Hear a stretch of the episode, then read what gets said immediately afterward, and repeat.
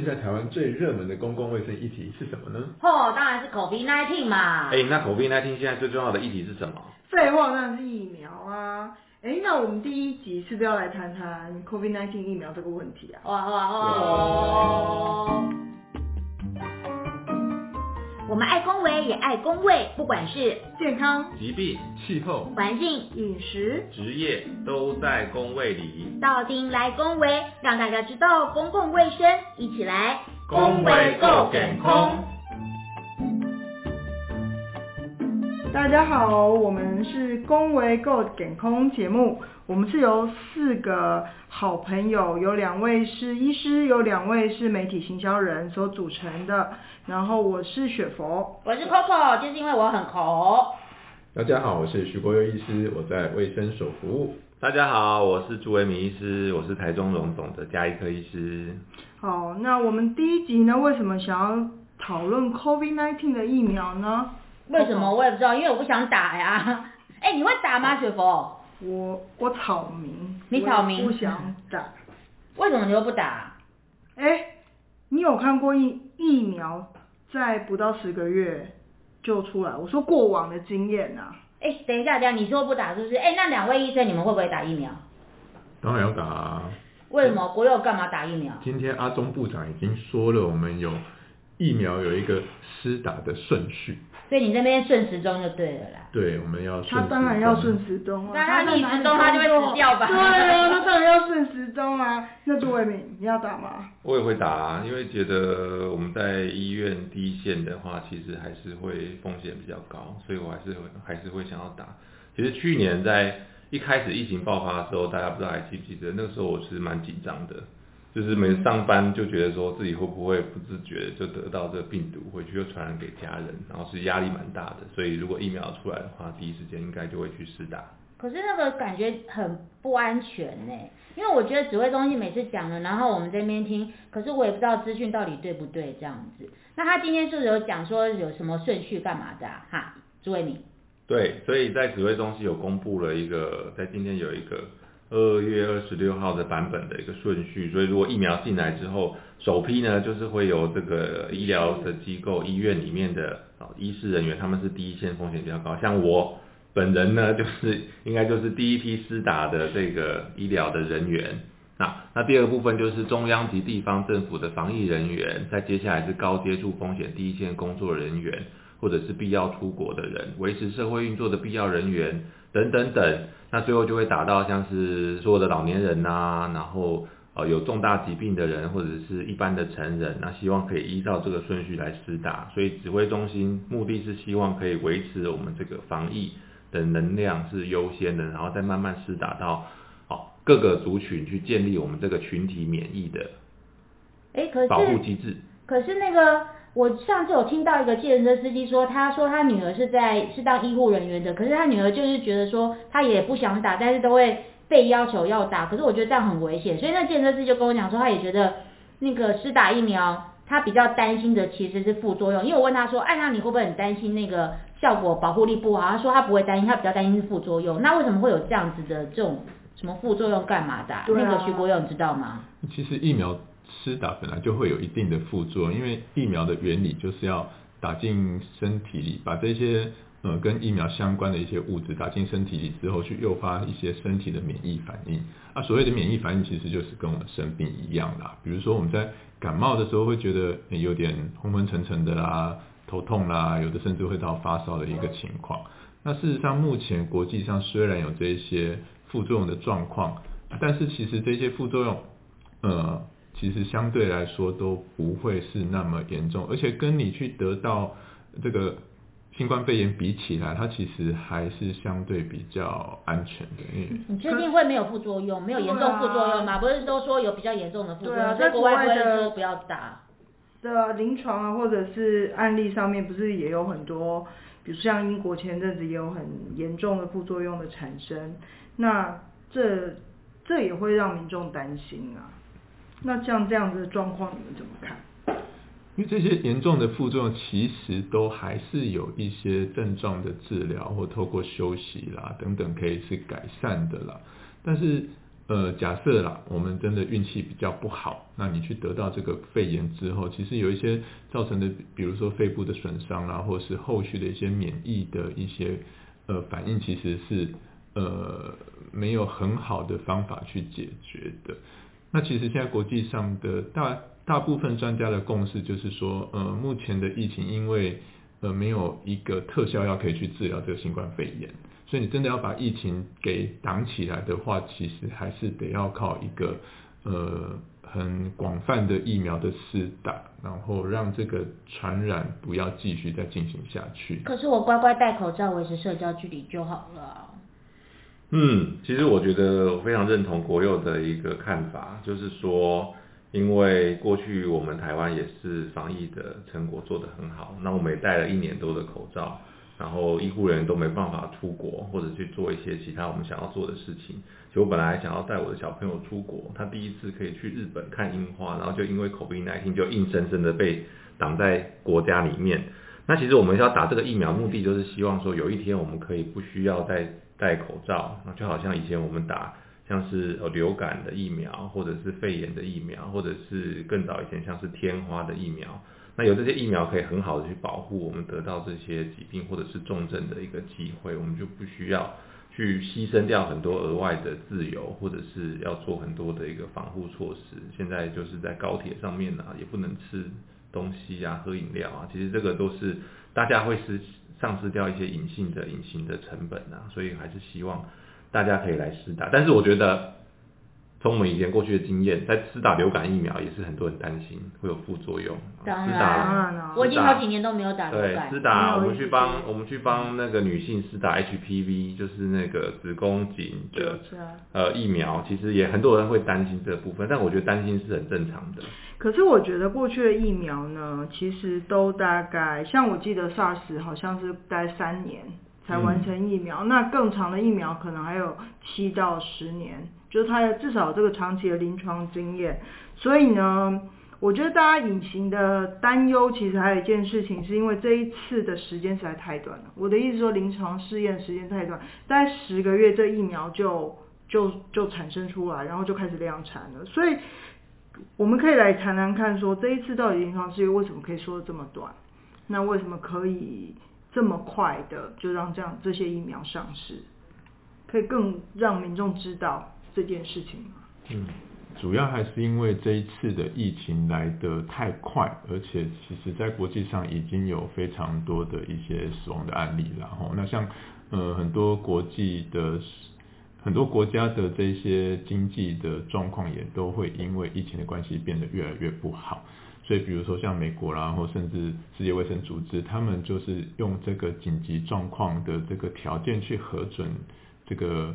呃，还没有走完所有临床试验阶段的疫苗去做一个呃可以上市试打的这个动作，哦，所以其实在这一次的疫苗为什么这么快？当然，第一个是说，其实现在的医疗的发展或这些我们讲说分子生物学的发展，其实也很快，那可以在很短的时间去之内去把这个疫苗需要的这样子的一个我们说呃它的免疫的这个分子，哦，去把它。呃，分离出来去做制造的动作，然后取得这个疫苗里面最重要的，我们讲说是一个抗原的成分。那这是第一个。那第二个就是说，其实在这些疫苗的发展过程当中，我们有很多的这个原本的技术就已经在用。哦，比如说像我们每年都有在施打的流感疫苗，或是甚至像刚维明讲到了这个人类子宫颈乳突病毒的疫苗，然后其实这些疫苗技术都有。那只是说，我们这一次其实最困难的点是说，怎么去把这个有效的这个抗原的这个单位，把它放到我们的疫苗的载体里面，然后再进来我们的人体试验的过程当中，然后确保它的安全性之后，再去做一个上市跟试打的动作。所以说，我们这一次其实他们在临床，不管是一期啊、二期啊的收案啊，或等等的，可其实跟过去所有疫苗的 process 该做到的 process，他们都算是有做到嘛？可以这么说吗？忽然之间一片安静，没有人办法回答这个问题。其实是做到，应该是做到第二阶段啦。就是说，第一阶段当然是确定说这样子的东西，它并没有一个。对人体有一个很明显的危害，那第二阶段其实要去看它那个剂量，哦，那这剂量相对来说是安全的，或者说甚至它是呃不会对人体有产生一些呃很明显的会危害生命的副作用，就像我们刚提到的啊，哦，像国外很多的副作用在进行当中。那当然其中有一些部分是可能我们在这个疫苗的一些佐剂的部分的呃设计或者是它的剂量的大小还没有掌握的非常好，所以这一个副作用当然就比我们其他原本每年都在打的，比如说流感疫苗的副作用还来得比较严重一些些。嗯那这个是有可能的。嗯那再讲到第三期，当然就是我们现在为什么还没有走完第三期就可以赶快拿出来用，主要是因为它第一个是说我们要去看，哎，这个疫苗在实验室里面是不是真的可以产生我们所谓的在血液里面产生抗体。那在血液里面有抗体，跟我们在临床上，比如说我们现在看到各个国家的疫情，可不可以有一个明显的下降？其实它并不是百分之百的相对的关系啦。所以它其实还是要看说，哎，有人多少的人打了疫苗，然后现在呃完成疫苗施打之后，整个在国家的这个疫情的呃发生率有没有到达一个下降的程度？这个可能是我们在呃后续要再去做观察的。哎，你们医护人员自己会不会讨论这个话题啊？然后那个医护人真的都会打吗？其实我没有办法没办法没办法代表所有的医护人员，我没办法 你们会问这些？你们自己会讨论这个吗？我是很认真在问你们呢。嗯，当然，这对我自己来说，这个是一个呃嗯微生物学的一个尝试嘛，就是说，哎，你打了疫苗，你可以预防某一些疾病的发生，在相对安全的情况底下，我觉得其实是应该要打的。那你们对于品牌会有 concern 吗？比如说，你们就觉得 Moderna 比较好，愿意打，或者呃比较抗拒打 AZ，会有这样子的讨论，会有这样子的 concern 吗？哎，对啊，还有这些有什么不一样啊？对，还有这些疫苗有没有什么不一样？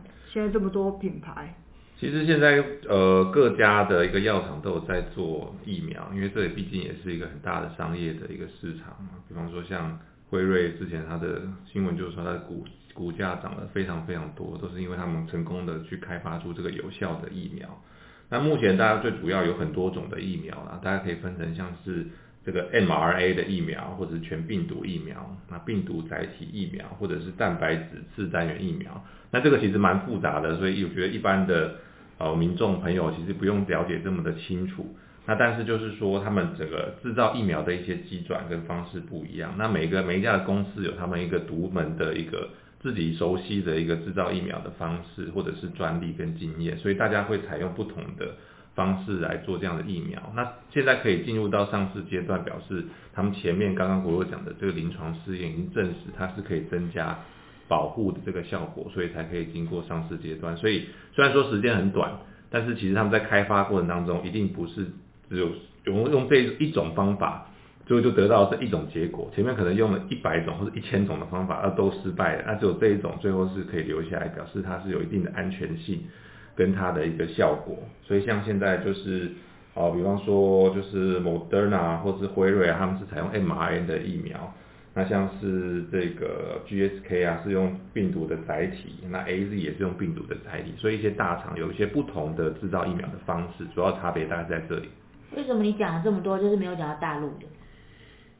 偏心哦，嗯，你偏心哦，嗯，小红来喽。嗯嗯，那我想我们在台湾对大陆疫苗讨论比较少，是因为在台湾目前的话，大陆疫苗就不会进来，对也，不能。那我们也不会考虑就是用大陆的疫苗。那但是就是说，那我们对大陆的厂牌其实因为没有使用他们的一些药厂制造的产品，因为像 A Z 或者是辉瑞或者这些这些药厂都有很多的产品在台湾已经使用在很多很多的民众身上，但是我们对大陆药厂是陌生的，所以一面一开始难免都会有一些比较担心。好，那再来就是说，一般如果你要去买什么东西，那不管是买车啊、买包包啊，或者买什么鞋子啊，你一定会选择比较大的品牌啊，是有比较有保障的。所以台湾对这些品牌是比较熟悉，所以我们自然会对这些品牌比较有信赖的感觉。所以你们觉得打完疫苗免疫力就会提升，然后就不会再去传染就是不会再有这个传染性嘛，就是打完疫苗之后，我们就可以不用戴口罩，然后真的疫苗就会有保护力嘛。疫苗一定有它的保护力啦，所以其实如果说有很多的人都打过疫苗了，那这样子这个疾病继续传播出来的这个风险就会比较低。那再来是说，可能国际上其实一直在讨论，就是说，当你有足够多的人有这个疫苗的抵抗力，或甚至曾经感染过新冠肺炎之后，那你自己产生的抗体都会让你这个人不会再去呃继续传染新冠肺炎给下一个人。那这样当然才有可能把这样子的一个疫情给挡下来。啊，否则我们就是还是得一直戴着口罩，然后呃在生活上受到很多的限制。所以当然，在特效药还没有出来之前，那施打疫苗是目前看起来是比较有可能去中断这个疫情的一个比较有效的方法。哎，可是像我们现在流感啊，是每年都会猜，就是明年可能会是什么流感嘛，然后再去制造那个疫苗嘛。那 COVID-19 看它现在这样一直变种，会不会它过它未来我们也就是会不会是猜错病株或什么这样的议题？会不会影响我们疫苗的有效力？这个当然是会啦，就是说，呃，你为什么会有一些病毒的突变？就是它病毒在我们身体是一个非常快速复制的一个过程。那这个东西你在大量制造的过程当中，一定会出现某一些的变异，这个时候就叫做呃疫苗变种就会发生。那这个发生其实不一定代表说疫苗就会失效，你要主要是要看说它这个。变种发生的部位会不会影响到我们身体的免疫系统？打了疫苗之后产生的抗体，所以对这个病毒的辨识能力有没有下降？假设它没有下降的话，就算病毒有产生突变，我们身体的抗体还是可以去做一个辨识的时候，这个疫苗其实还是有效的。所以其实是要看说，哎，这个病毒的变种到底发生在哪里？那它变种的速度有多快？那所以其实假设啦，我们可以很快的打了疫苗产生的抵抗力之后，这个病毒其实不会在我们的身体里去大量的复制，那它变种的几率也会变小。哦，哎，我问一下哦，你觉得那个指挥中心说五月就可以开放那个自费试打，所以你觉得我们应该要去自费试打吗？主要还是看。疫苗的量的，其实我们第一线还是会像刚维明说的，我们会针对这些第一线防疫的医师人员，吼，然后再来是说中央跟地方政府这些防疫人员，包含说，呃，我们要去送这些防疫手机啦，或者是我们有可能在海关接触到这些进来的旅客，或者是一些呃，像航空公司的这些机组员，这些都是暴露在传染的一个高风险的群众。那当这一些，呃高风险的群众都打完之后，才会再去做后续开放自费施打的部分。其实我蛮希望你们也去做自费施打的，因为你们是我们的同学，我们每个礼拜，我们每个礼拜都要见面一次。哎，可是刚刚有同学说，就是没有长期的实验的结果，哎，谁知道到底？以后会不会有什么？没有，应该是说他现在的三期临床等于是缩短三期临床实验的时间啊，对吧？应该是这样讲嘛。嗯，就是这个疫苗，就是前面还是有做临床试验，所以它应该是安全，那是可以有效的去刺激出那个对新冠肺炎的这个抗体。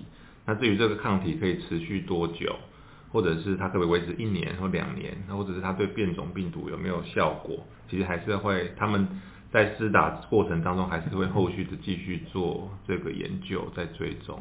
那也许会像刚刚雅慧讲的，就是以后每年可能也会要去打这些那个其这个新冠肺炎的疫苗，也不一定。我可以先打你吗？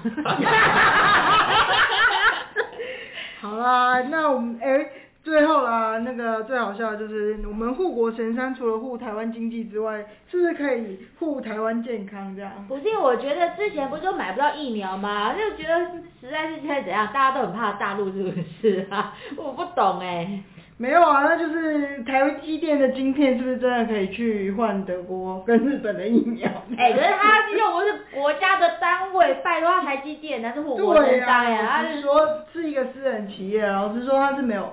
而且他又老实说健康跟他晶片产业一点关系都没有吧？不过现在不用讨论到那个啊，照阿中部长的讲法，我们现在可以买到的量应该足够供应台湾今年度要施打的人的这个剂量了。